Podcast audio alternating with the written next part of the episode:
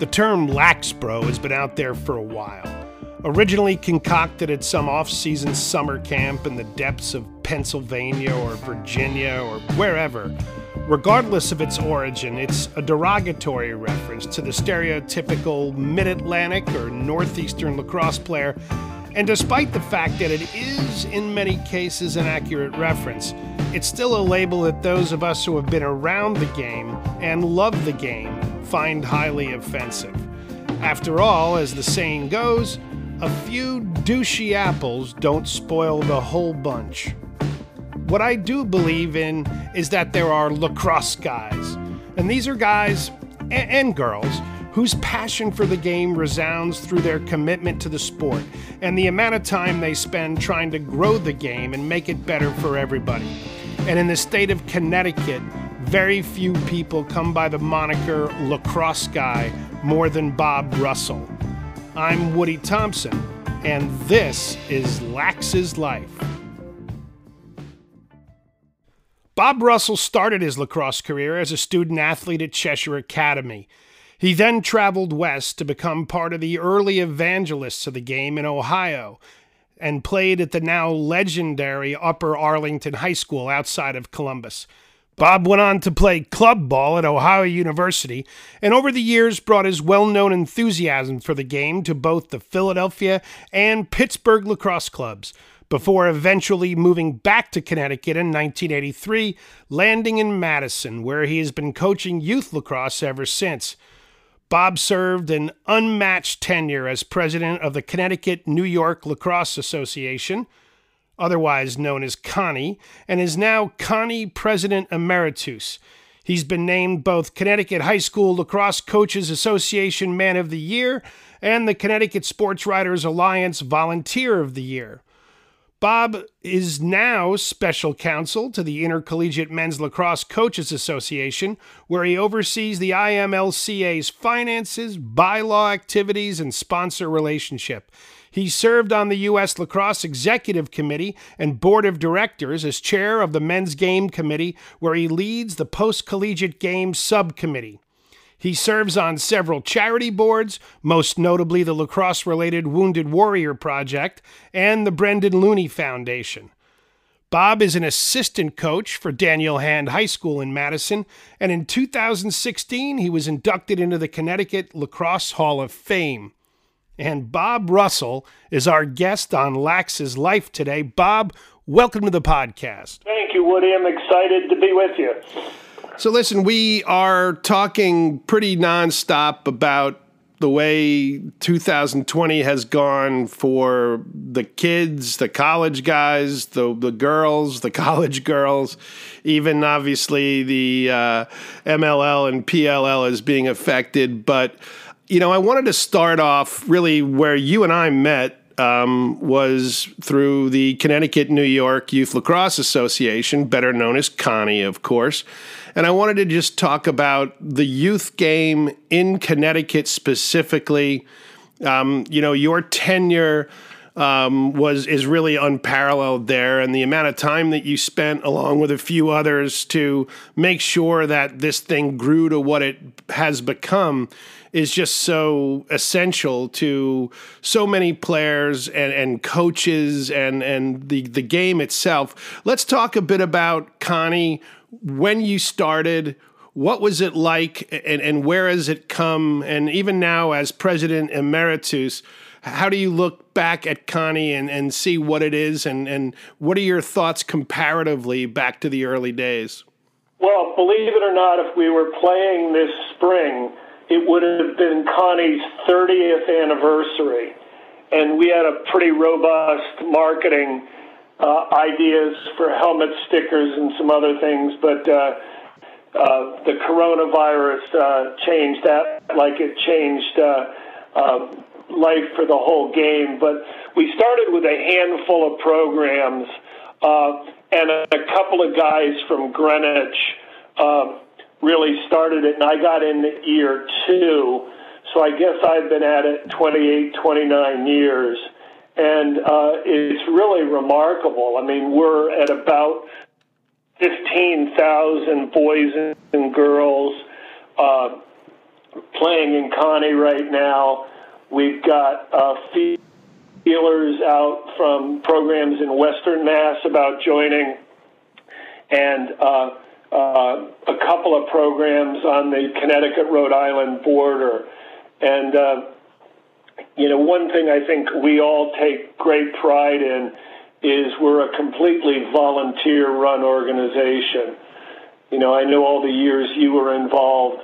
Um, you know, you got the big paycheck like I did, but uh, we have uh, we have watched it grow exponentially. Uh, we merged uh, with the girls some years ago, and we had terrific leadership from um, a lady in Greenwich named Lisa Hurst, who kind of seamlessly integrated uh, uh, the girls in with the boys. And uh, we've really done, I think, a very good job of keeping it separate but equal. Um, it's a whole different uh, thing on assigning uh, the boys than it is assigning the girls. And, um, you know, we've got the fees all in line, but we've got separate uh, assigners for officials, which has worked out great. But uh, we continue to just be very fortunate with just wonderful volunteer leadership. I mean, across the board from, you know, Westchester out to the Rhode Island border, uh, there, there are all really good people involved. And that's and, one of the things. If I if I do go back and I look at you know what Connie is and what what it always has stood for is a municipal, if you will, a town based program run by volunteers. These are not club programs. No one's making money. Um, you know, there may be paid coaches here and there, but this is not a club program. And then Connie always has held steadfast to that. And that, frankly, is one of the things I think that has been so great in the advent of so much club lacrosse where people have to pay exorbitant amounts of money for their sixth grader to get seen by college coaches or whatever's going on out there. Yeah, I mean, and uh, the biggest distraction that I think we as volunteers see are some of the club programs, and I want to be fair and not indict all of them, but some of the club programs would like nothing better than to watch Connie evaporate uh, into nothing so they could take over and, and run for profit in the spring.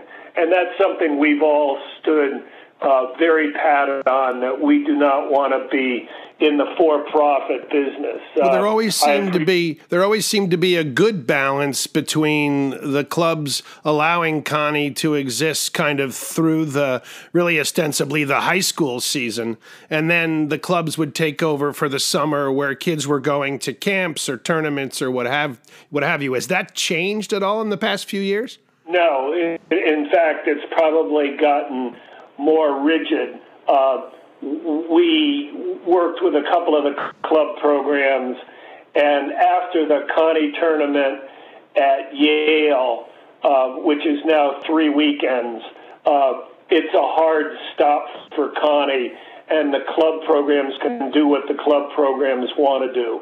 Uh, and uh, that that's been a, a good uh, that's been a good way to coexist with some of the club operators. and again, you know, we've seen some of them push the envelope um, and, would like us to just disappear off the face of the earth. But I think that's the exception rather than the rule. But there's so much money to be made, you know, by discretionary cash that a lot of these parents have um, and would like nothing better than to see their fifth grader, uh, you know, get recruited uh, at, at, Army, Navy, or at Hopkins. Sure. which is and, which is which which isn't that far from the truth sometimes I think. Yeah, and we've talked a lot about it from a college coaching standpoint at the IMLCA, uh, which has been really helpful. Um, and the NCAA has been terrific in terms of uh, cutting down the recruiting window so it's manageable now and it's not like basketball that's 12 months a year. Um, so we've got a lot of external forces with us, being the college coaches and the NCAA.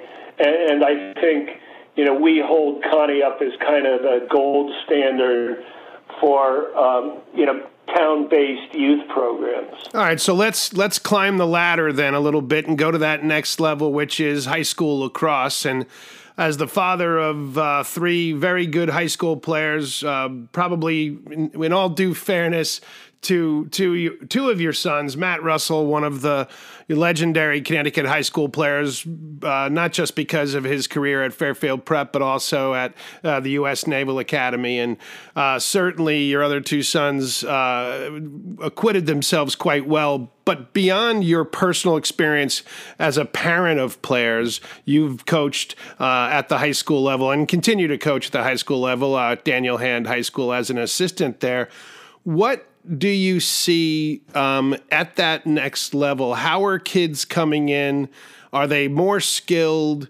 Are the numbers in Madison uh, what you're used to them being? Has the game grown in popularity? That, that's a lot of questions, Bob, but I know you can answer each and every one of them. I, I think in kind of reverse order, um, we, like all sports, are seeing a decline in enrollment uh, at the high schools. That's not unique to Madison. Um, but we're very blessed um, in terms of with the tight linkage between Madison Youth Lacrosse and the high school program. And I'm very fortunate to be the assistant for a guy named John Orlando, who was an attackman for Jack Emmer at West Point. And uh, John does a remarkable job of not only coaching the high school team, but coaching the eighth graders uh, in Madison. So we really are very fortunate having a kind of a seamless transition from the youth. Um, from a skill standpoint, uh, like every town in probably the U.S., uh, the parents are the biggest challenge. Um, and again, I don't want to get out over my skis too far, but uh, a number of these parents that have spent, you know, what I would say ridiculous sums of money trying to get their kids into recruiting events and playing on club programs, I think have a real false expectation on kids showing up, you know, making it to the next level. You know, just because you started in fifth grade playing on a summer club team doesn't entitle you to play on a high school team. And um, that's very hard for some set of parents to really digest and understand. Yeah, you know, uh, that funnel, that the funnel of participation, regardless of enrollment, it's really interesting when you watch it narrow over the years, right? I mean, the the biggest opportunity and the biggest numbers are at the youth level, um, and at the in some cases at the earlier ages. But when towns have three or four you know, seventh and eighth grade teams or U13 or even U15 teams. And then all those kids fall in love with the game and go to high school. The reality of it is, not everybody's making the team. And then you transfer forward from that, and not everybody's playing in college, whether you love it or not. And sometimes, as you say, it's the parents who don't understand that at some point it's got to end. Most of my parents in Madison are phenomenal. They're very supportive. They know how much I've been involved in the game. They certainly know John's credentials from playing for Jack Emmer at West Point. So I, I think the pressure is a, a little lower on us as a coaching staff. Um, but I really feel for some of the younger high school coaches around the state that um, really have a, a set of parents that, that have really, really too high expectations.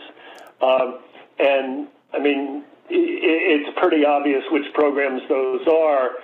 But I think very quickly, kids see it before the parents do, and we've seen some of the noisier families where the kid chooses to deselect from the game of lacrosse as opposed to the parents choosing to deselect, which is a phenomena that I never quite picked up on as a parent when my kids were in high school. Uh, but the kids are all pretty grounded uh, in terms of you know who's going to play and who's not, and you've always got some late bloomers, which is um, which is always fun to watch. I mean, I had a couple of kids last year in Madison that had a hard time throwing and catching at the beginning of the season, and then a couple of them went on to be, you know, second team All State by the end of the year, just basically on sheer hustle. Um, and, that's in the kids' DNA. That's nothing that the coaches are doing or nothing that the parents are doing. That's you know the, the kids basically maturing, um, which is probably one of the reasons I stay involved, uh, which is so much fun to watch. Uh, I actually have a really good time with the kids. Uh, John's kind of the disciplinarian, and I'm kind of the goofball assistant that can be the hard, you know, nose guy when I have to be. But um, I really enjoy it for the most part, and I, I think the kids, now that we've been at it, John and I, for a couple of years, um, know what to expect. It sounds and, and, like. You know, sorry, I was just going to say it sounds like you have good training for your status as a grandfather as well with that with that disciplinarian at one level approach, and you get to come in and be the fun guy. Yeah, no, that's exactly right. I mean, I can't wait to watch my grandkids play. I mean, I've got more sticks um, at, at you know two of my kids' houses have kids that are now walking and every one of my extra sticks in the garage, uh, you know, have made it to their garages. You know, so it's it, it, it's going to be it's going to be a fun ride down the road. I'm I'm excited. I'm, I'm sure also in I'm also intrigued on the girls' game, which is something I know absolutely nothing about, zero, and having a couple of granddaughters and my oldest. Uh, she will be the first one to play. Uh, you know, getting the right colored headband and uh, the right colored stick is paramount. Um, is paramount compared to uh, you know le- learning the game. So it, it's a whole different thing than raising boys, but. Uh, I, am excited to do that. I do recall a period of time back in the 70s when the first um, fluorescent plastic sticks came out that the guys we, we were just as interested in what color stick we could get as as any as any uh, female player. So I think that cuts both ways there.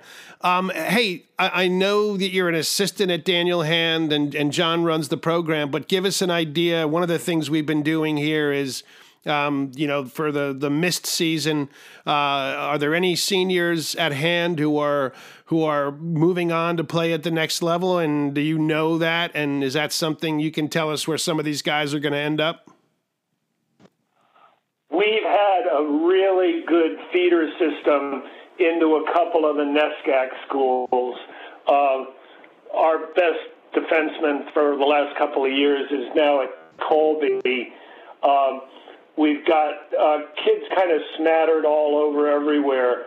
Uh, you know, we did not have anybody in in D1, but uh, we have a half dozen kids that I think will be impact players when they get to college. Um, but you know, just to digress for a second, this whole pandemic has has just flopped so many things upside down.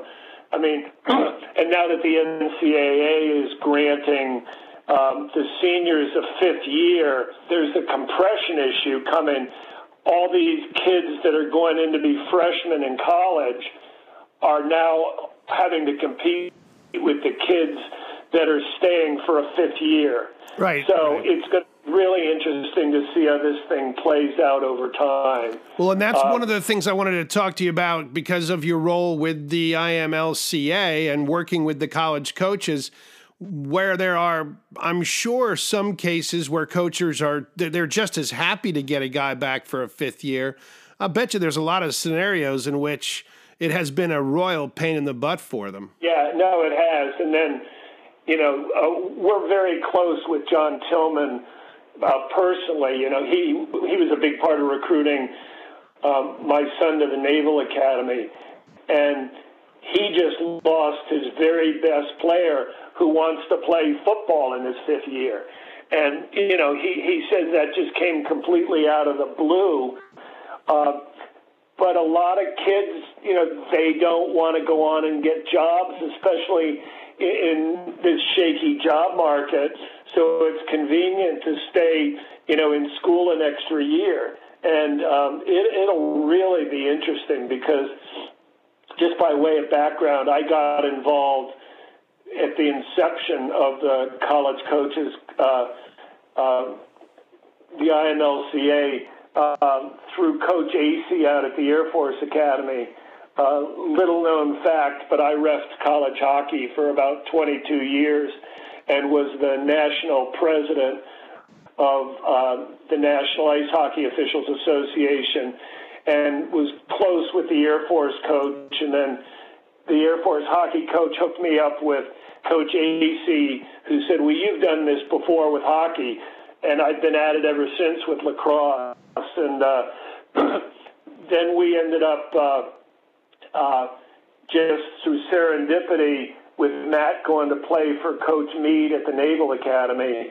Um, and, and Richie's been a long time president. But, uh, you know, we're re- well represented. I mean, the current president is a Wilton guy uh, who's won a couple of national championships at Limestone. Um, and, and it's really fun to listen to the discussion because um, our board meetings are really free form in that there's a lot of things going on in this world affecting college athletics right now. You know, and the most recent thing I think you saw, you know, Brown got rid of 11 different sports. Uh, Furman got rid of baseball and lacrosse. They've been playing baseball at Furman since 1875. And it's just, you know, budgetary with the, the coronavirus. and I think um, I was actually talking to J.B. Clark today, and we both think this is just the tip of the iceberg for university administrators, the easy thing to cut is sports you don't know anything about, uh, which is what I think happened at Furman and what I think the new president at Brown had done um, uh, on their cuts. And, and I'm fairly certain uh, that we are going to see um, between now and fall ball a couple other college programs drop off the face of the earth in lacrosse. Well, Bob, I uh, think the reality of it is is it's not going to be limited to sports or lacrosse. We're going to see a couple of colleges fall off the face of the earth in the next 10, 12, 15 years. I've, I've little doubt that the small liberal arts college that isn't uh, an elite school with a major endowment and an alumni association who continuously contributes to that endowment, I have little faith that schools like those are going to be able to survive. Um, kids are choosing to go to bigger schools. They're the, the kids who aren't playing sports as that enrollment goes down and that participation goes down. Kids who want to go play D3 football or D3 basketball or D3 lacrosse, those numbers are weirdly going to drop, and the the rationale to go to college in general uh, is is under fire. So uh, I I agree with you. You're going to see a lot of sports go off the go off the board, but I think the real concern is whether a lot of these universities, small universities, are going to be able to stay intact. No, I I agree, especially uh, especially some of these you know, non-NESCAC schools or non-Liberty League schools that, you know, are charging sixty or seventy thousand dollars a year. you know, full boat for for a, a kid to go to school there. So, how, how are these coaches that you're dealing with that are part of this organization? How are they viewing whether it's the five years, um, whether it's the, the the uncertainty of kids being on campus? How are they viewing the game and their scheduling and their facilities? Uh, are, would you say that the major programs are solid, or would you do you believe that even at schools like Maryland or or Ohio State or North Carolina that that there is some cause for concern? Um, I think there's cause for concern at maybe 10% of the major institutions um, that we consider major lacrosse schools. Uh, I know that some of their assistants are really under siege salary wise. And to make matters worse, people can't get out and commute. I mean, uh, they can't recruit, you know, they can't commute to recruit.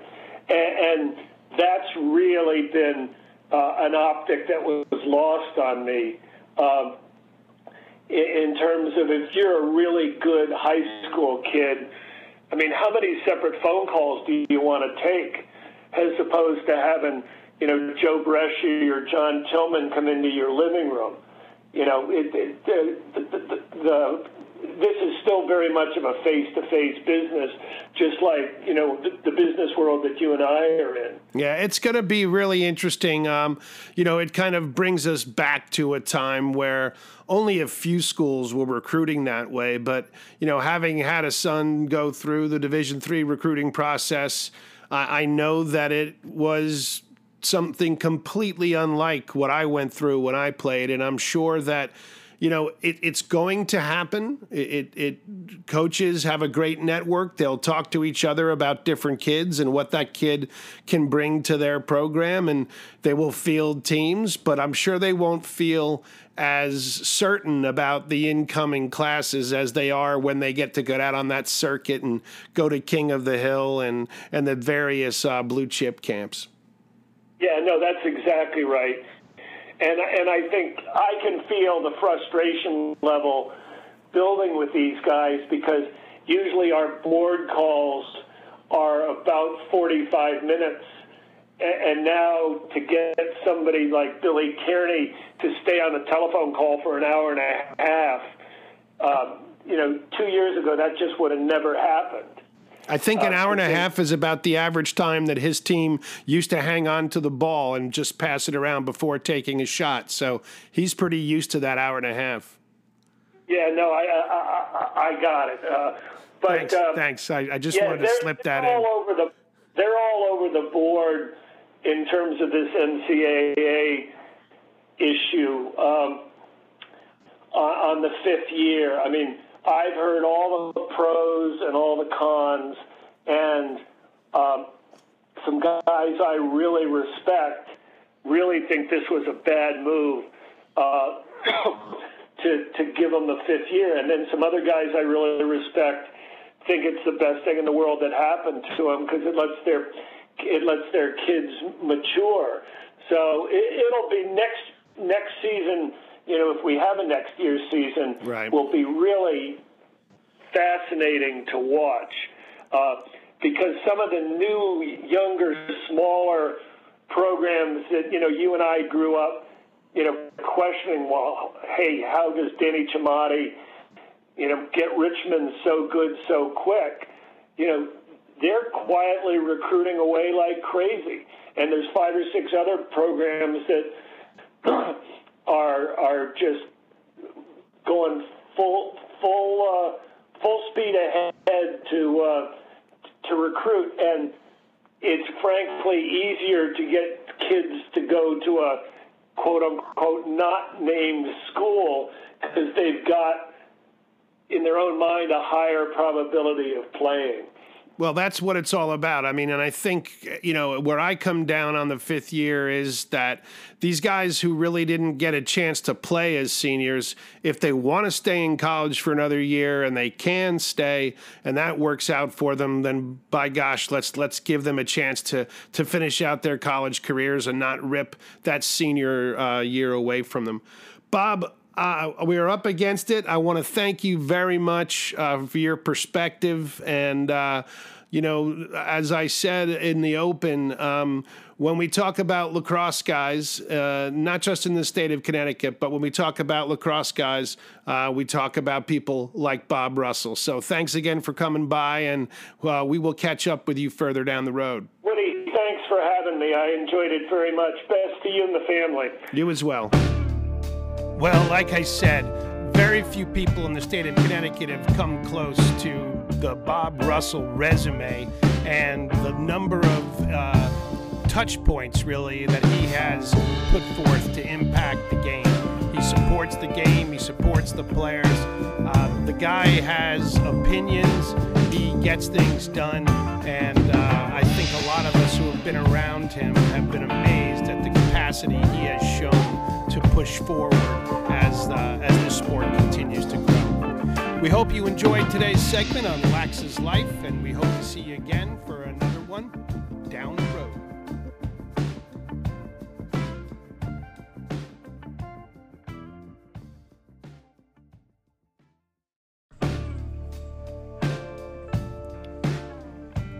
One of the cool parts about lacrosse is that there are people who have grown up with the game and then go on to make it their life's work. Maybe not as a player, although there certainly are options to keep playing as you get older. But I'm really talking about the people whose connection to the sport draws them back into it, not just as a hobby, but as the very thing that defines them. There are towns across this country that have benefited from these dedicated lacrosse disciples. In some cases, it's from people who never left home and have made it their business to give back to the lacrosse culture in the very place where they grew up. Then you have the Johnny Appleseeds of the lacrosse world. People who spread the gospel of the game far and wide, from San Diego to Seattle to Dallas to Atlanta. Then there are those who have stayed closer to home but for one reason or another, they find themselves in nearby towns other than where they grew up, with fledgling programs that don't have the tradition or the pedigree that was in place where they originally came to love and learn the game. And it's these people that might be the most admirable of the bunch. The people who take the game in a place where it has gained little or no foundation over the years and make the effort to build it from the ground up. I'm Woody Thompson, and this is Lax's Life. Brian McLaughlin was a two sport All American in both soccer and lacrosse at Wilton High School. He went on to play both sports at the University of Notre Dame and was a two times All Conference midfielder on the lacrosse team. After graduating as one of the Irish's all time leaders in points for a midfielder, Brian spent four years as an assistant coach in South Bend, and then three more years at the University of Massachusetts, where he also earned his master's degree in sports science. And that's when I met Brian. We worked together at a sports marketing agency for a little over nine years. And then Brian found his way back to the game he loved. After a brief stint as the head boys lacrosse coach at Stratford High School, the 2020 season would have been his first at the helm of crosstown rival Bunnell High School. Brian coaches club lacrosse on both the girls and boys side, and true to his nature, brings a very grounded approach to his involvement in the sport. And Brian McLaughlin is our guest on Lax's Life today. Brian, welcome to the podcast. Woody, good to talk to you, man. Thanks for having me. All right, so listen, I figured we'd start off talking about a little bit of your progression. Um, you know, a Wilton guy uh, goes to Notre Dame primarily to play soccer, ends up back uh, playing a big role, really, on the lacrosse team there uh, in the early 90s. And then um, when you came back home, graduated, you're in the corporate world for a while. And then for those of us who love the game of lacrosse, it's, uh, it's a blessing to have you back in lacrosse knee deep. So you live in Stratford, you're the head coach at Stratford High, and you make the decision to go cross town to Bunnell, uh, one of their, you know, well, probably their biggest rival high schools, seeing as how they're neighbors. Um, you know, what prompted that, and and what's the transition been like? Uh, it's been a challenge, certainly. Um, I have not made many friends on the Stratford High side doing it, but uh, you know what? The real reason for it, Woody, was because um, you know I had 19 players on my uh, team at Stratford High, and uh, in my last year, and one was a senior, and nine of them were juniors. Um, so that would have been so the class of 2020 at Stratford High had nine rising seniors. Um, the opportunity opened at Bunnell, and the only reason I took it was because I thought the long-term viability of the program was better at Stra- at Bunnell, excuse me, because I had a, a pretty good pulse on the youth program. I had coached uh, a couple of teams in the Stratford Youth Program, and I knew where the kids were coming up and where they were districted. Um, and like I said, I didn't make many friends by doing it because, you know, after a couple years at Stratford, I had just implemented a system and things were going well. And now all of a sudden I kind of leave and go cross town. And I, again, it was really, people don't see this, but I saw it as for the benefit of the sport long term in Stratford. So you know, let's let's actually backtrack a bit. Uh, in my day, uh, in the Connie years, um, one of our great rivalries in youth for Newtown was with Stratford, and the program was run by a friend of mine named you may know him named Pat Corcoran. Uh, and yep. and Pat's son Patrick and his son Ryan yep. and uh, kids like Lance Hunt and and uh, the you know the Mulligans and you know really uh, there were some excellent players coming out of that youth program, and there were a lot of kids in the youth program. Uh, what are the numbers like in Stratford youth right now? And is that what led to 19 kids on the Stratford High team, or is it just a general uh, attrition over the years? Well, it, I think it's been a combination of a bunch of things. Um, the Stratford youth numbers have been down um, the past few years. Um, you know, juniors and seniors at the youth level have been able to field teams, but you will get, you know, the, at the younger ages, it seems to be taking longer and longer to get kids into the sport. Um, so we might not have a bantam team one year, or you know, we're combining, you know, the the fifth and sixth graders, you know, into one team. Um, so it's been a little bit of a challenge from a numbers perspective.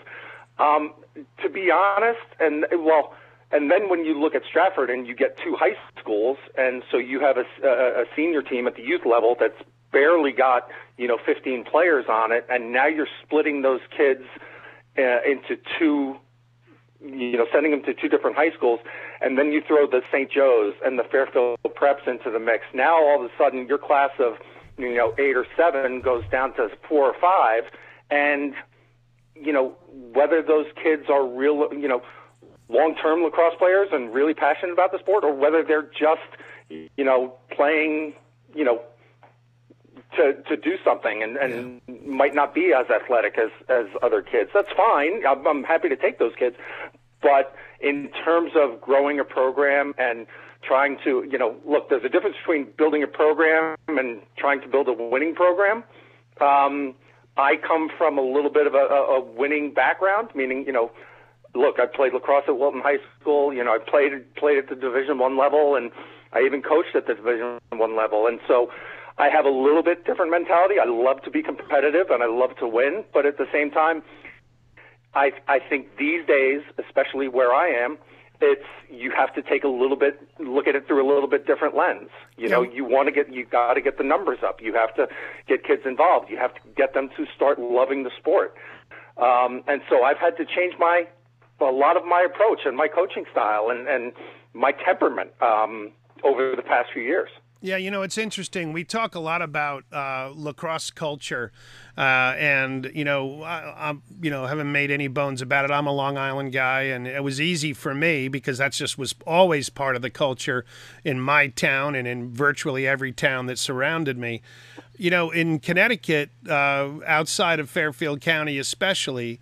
Um, you know there is lacrosse culture, and it's been it's been slow to develop over the past you know 40 years uh, since I got out of high school.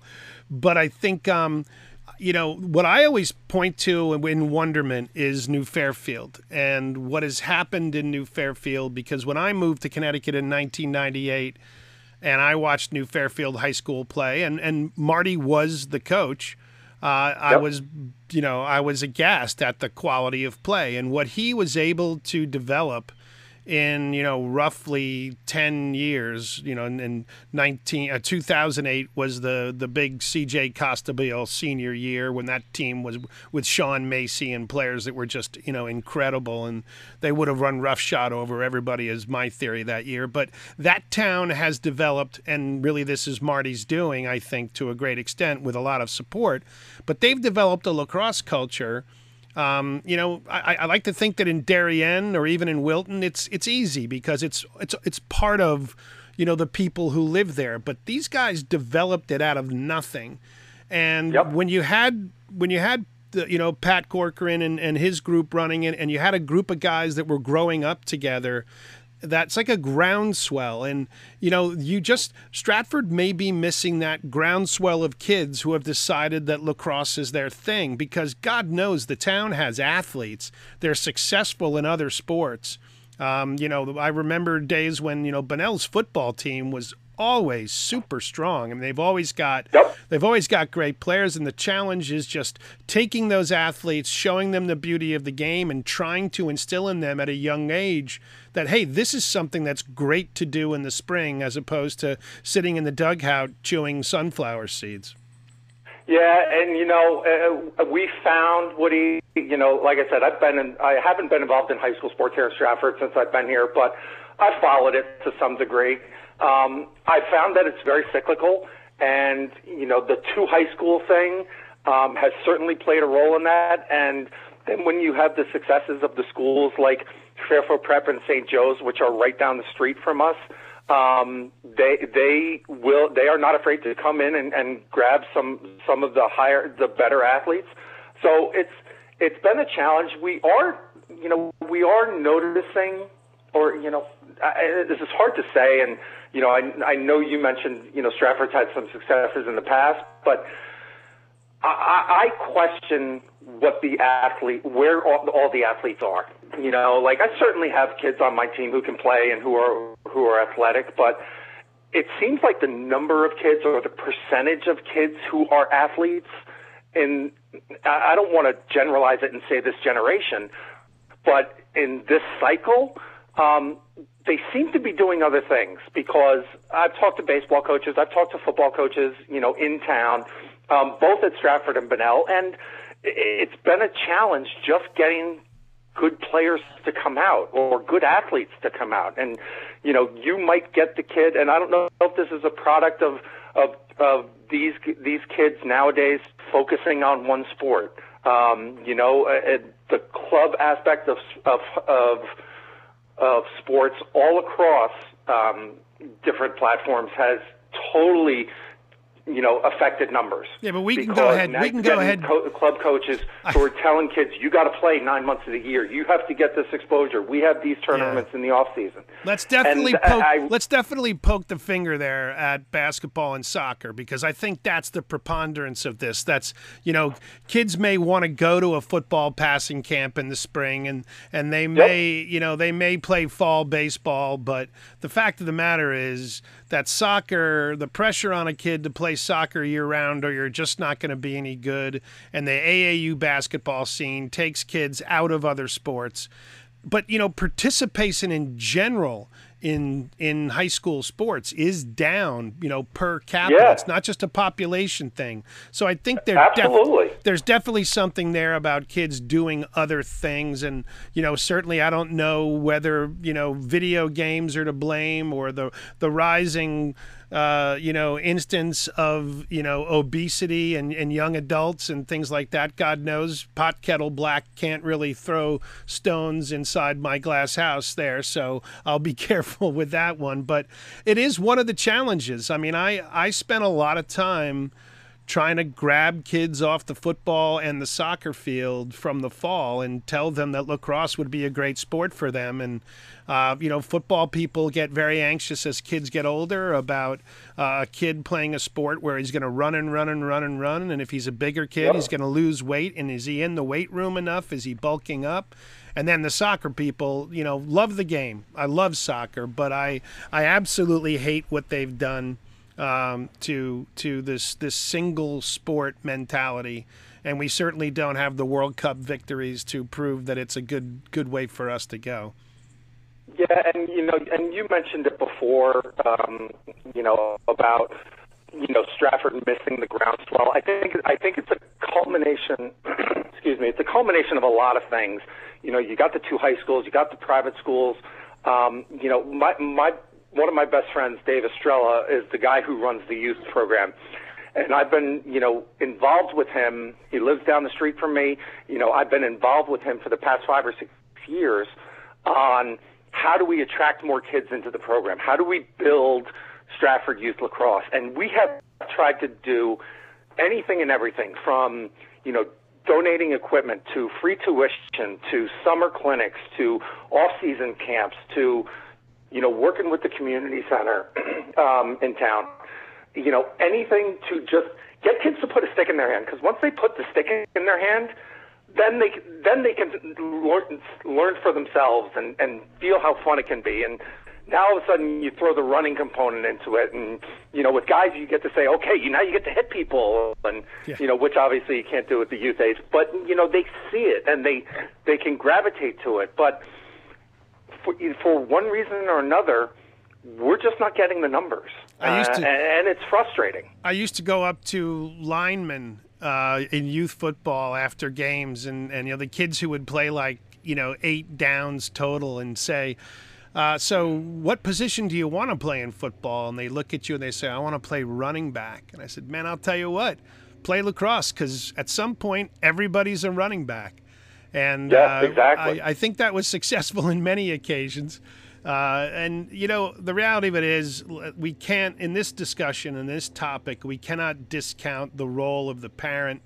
And parents both, uh, you know, through their actions, making kids disinterested in sports because it's way too intense and, and judgmental but it's also you know a parent encouraging a, a kid to try something new or uh, or maybe something even that his friend is doing uh, that he would like to do but that the parent doesn't really understand because they were a baseball guy or the kid's a good soccer player and they don't want to not have that starting position come the fall Brian, I wanted to talk a little bit about your your background. As I said, you know, uh, Wilton High School uh, outstanding soccer and lacrosse player. So good on you there for the being the two sport athlete, which I was definitely not.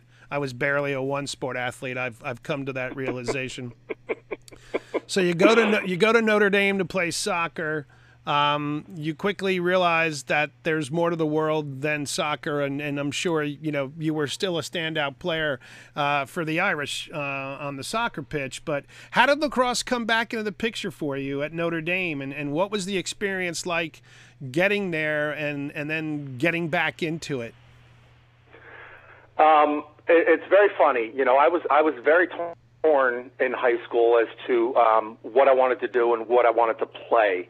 I was obviously recruited um, for different schools to different schools for different sports. Um, and my last my last two choices came down to uh, um, playing soccer at Notre Dame or playing lacrosse at Brown. Um, and I loved this is when Dom Starsia was there. I love Dom. Um, you know, I, I, I really would have enjoyed playing for him. I know because that was when they had Darren Lowe and Andy Towers, and they they were a ridiculous team back then. Um, but I had set my sights on Notre Dame as a kid, and you know had been there a bunch of times uh, throughout high school, and really um, wanted to go. So I wound up playing soccer out there. Um, the circumstances around lacrosse were a little unusual. Um, I had a tough uh, initial six months um, at, because about two weeks before leaving for leaving for uh, preseason camp, uh, my mom was diagnosed with lymphoma, um, which kind of hit me. Uh, you know, I don't know if it hit me hard or just as a youth, I didn't know how to handle it. Um, so, you know, soccer season was challenging in ways other than just on the field and dealing with a new school and dealing with a new environment. Uh, you know, now I had to worry about what was going on at home. Oh, and by the way, my parents were moving from Connecticut to California at the time. So, you know, all of it kind of culminated and, and it just made for a challenging fall season. And I had known Kevin Corrigan. He had come to see me play at Wilton. He knew I was going to Notre Dame to play soccer. He said, Hey, come knock on my door when you get out there just to chat and would love to see you. And I went to go see him at the end of the fall season and, um, knocked on his door and we had a great conversation and you know I decided like hey uh, I'm going to go out in January and and start practicing with the guys and told my soccer coach who you know ironically was I mean he got he was fine with it. Ironically he got fired about 2 weeks later. So once that happened uh, you know I stepped on the lacrosse field in January and kind of never looked back. Um you know I, I was I was able to have some success as a freshman out there um, I had gotten my feet wet as far as being in school and being a freshman and knowing what the expectations were, and plus I had been through a, a, competitive season already, so I knew kind of what to expect uh, with the upcoming spring. Um, we weren't a great team, but we had some good players. You know, we had some kids from prep, and I was, you know, I think the uh, I think I was the second Wilton kid to go to Notre Dame. Um, but they had kids from good schools, and you know, so we, you know, throughout my four years there, it was a pretty big progression in terms of where the sport went. Um, Kevin was in his second year of coaching, and you know, by the time, you know, the year after I graduated was the, uh, or two years after I graduated was the year we beat Duke for, in the first round of the playoffs. So it, it was it was great to be a part of that. Um, and you know something I look back on with a lot of great memories, and I'm and I'm glad it worked out the way it did. I realize now that bringing up the name C.J. Costabile probably uh, stung you a little bit there. Yeah, you could you could have chosen you know maybe a different one to go there with, but I'm fine with it. You know, it was a, it was that was that was a great game, and obviously was rooting hard for Notre Dame. I think that was what 14, 2014. I lose um, track of the years, Brian, as they uh, as they pass me by. But I, I think we all looked at it. You know, I remember watching CJ as a seventh grader uh, running up and down the field against like a Newtown, you know, junior team, and was like, "Oh, oh, good lord." this this young man uh, is very talented. We didn't have any. We had some good you know, players, those, but those kids those kids stand, tend to stand out even at the young ages, and you know, it, it's it, he was a phenomenal player, and and you know, Duke certainly deserves to win it that year. I can't can't take anything away from him. No doubt. All right, so you know, I we haven't even brought up uh, you know the reason why you didn't actually get to coach your first season at Bunnell, and uh, you know this this uh, COVID nineteen pandemic and the impact that it's had on spring sports, and probably is continuing to have on on summer. I know that there are uh, there are tournaments for club teams that are taking place. So, um, you know, how, how, those are impacted by some of the recent spikes that we've been seeing in the past, you know, week or week or two weeks uh, in yep. some of those states.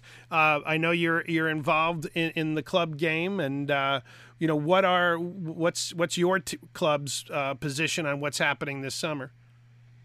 Well, right now, you know. Um so I've done the club thing for about three or four years now. I think this might be the fourth year I've really had the club in existence. Um, and there are some there are some unique challenges that go along with having a summer club lacrosse program based in Stratford. Um, you know, I have not had. You know, it's not like I'm um, charging kids, you know, thir- three grand a year, and you know, I'm I'm getting double A players, and you know, we're we're traveling and playing against the team 91s of the world. It's a little bit of a lower tier level, which is totally fine. I get kids who, you know, want to want to keep playing, and that's absolutely. Uh, I love coaching them, and we have a great time doing it. Um, this year, as you mentioned, it has been a little bit more of a challenge. Um, some of the tournaments that maybe we would have done in the past either are canceled or um, I'm getting a lot of not a lot of pushback, but some questions from parents like, "Are we doing this? You know, do we really need to go and stay overnight?" Um, Connecticut has kind of taken, or at least a lot of the club teams uh, myself included, have kind of taken the approach like let's try and stay as local as possible, uh, meaning stay in state.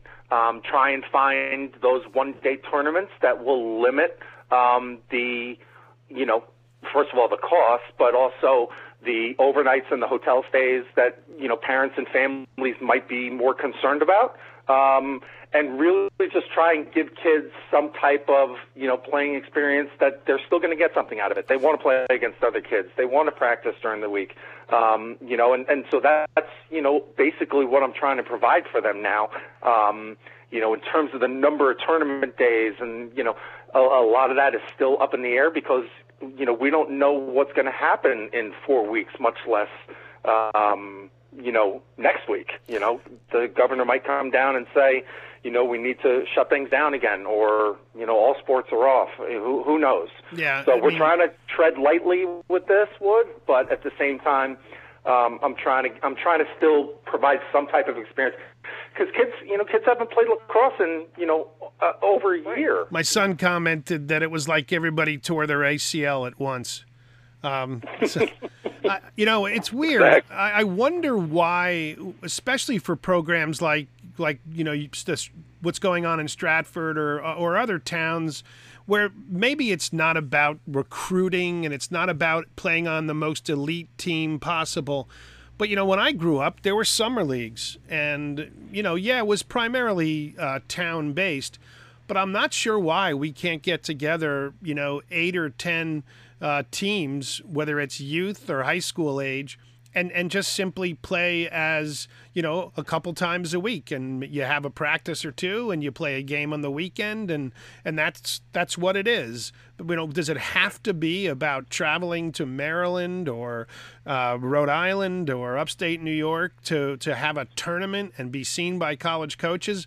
My theory always was I, I wanted my son to play lacrosse to get better for the next year. Certainly, there came a time where I wanted, if he wanted to play in college, I wanted a, a coach to see him. But there's got to be a better way than than this like kind of heavy duty investment, travel, you know, take your entire summer away experience.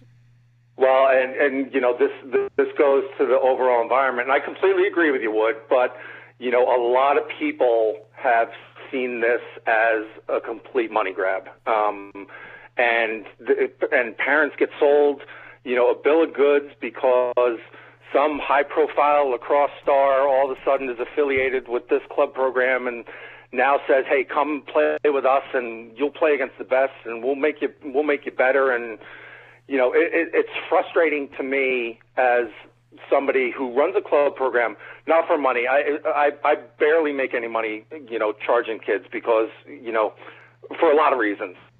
But it, it's it's frustrating to, you know, not be able to talk to get, knock some sense into parents or kids and say, just come here and play here and or play this and or join this league and you will get better. And it, it it's just unfortunate that the sport has kind of moved in this direction, um, and that's where we are now. Well, listen, um, I'll I'll finish things up here by saying, uh, as long as you're the guy who is working with kids and, and helping them understand the game, I have a firm belief that we're going to have better players coming out of the Brian McLaughlin system. Uh, uh, you know, knowing you as I do, uh, you are a patient, intelligent, uh, caring guy, and that's what all these kids, regardless of their age, need uh, in a coach and and really a mentor. So I I thank you for being a high school coach. I thank you for I thank you for being part of a youth program, and and hopefully uh, you know we can see some great results when when the kids get back on the field. Yeah, thanks, Wood. It's, it's been great talking to you. I, I I obviously love the sport. I love what you're doing for the sport. Um, your involvement over the, you know, God, since you know you played and, and your involvement with Connie and everything, you know, uh, likewise, right back at you. We need more people like you in in this as well. So we'll be we'll be fine if that happens. All right, take care, Brian. All right, Wood. Be good. I'll talk to you, man. You know, as we continue to talk to people around the state of Connecticut who mean so much to the game of lacrosse, it strikes me that it's people like Brian McLaughlin who very well could be the most important to the future growth of the game. Here he is in a town like Stratford, which, while they have had their share of quality players that went on to play at the high school and college level, the fact of the matter is, none of those kids went to Stratford High School or Bunnell High School. And that's really the challenge for those two schools to generate a competitive level of play in the SWC or even on a statewide basis, it's going to take building that foundation, sending kids to those high schools, and making sure that the legacy of what Stratford lacrosse could be starts to get built now so that in the future there's something for all those kids to shoot for when they think about themselves being lacrosse players. I'm Woody Thompson. You've been listening to Lax's Life. Thanks very much for joining us today.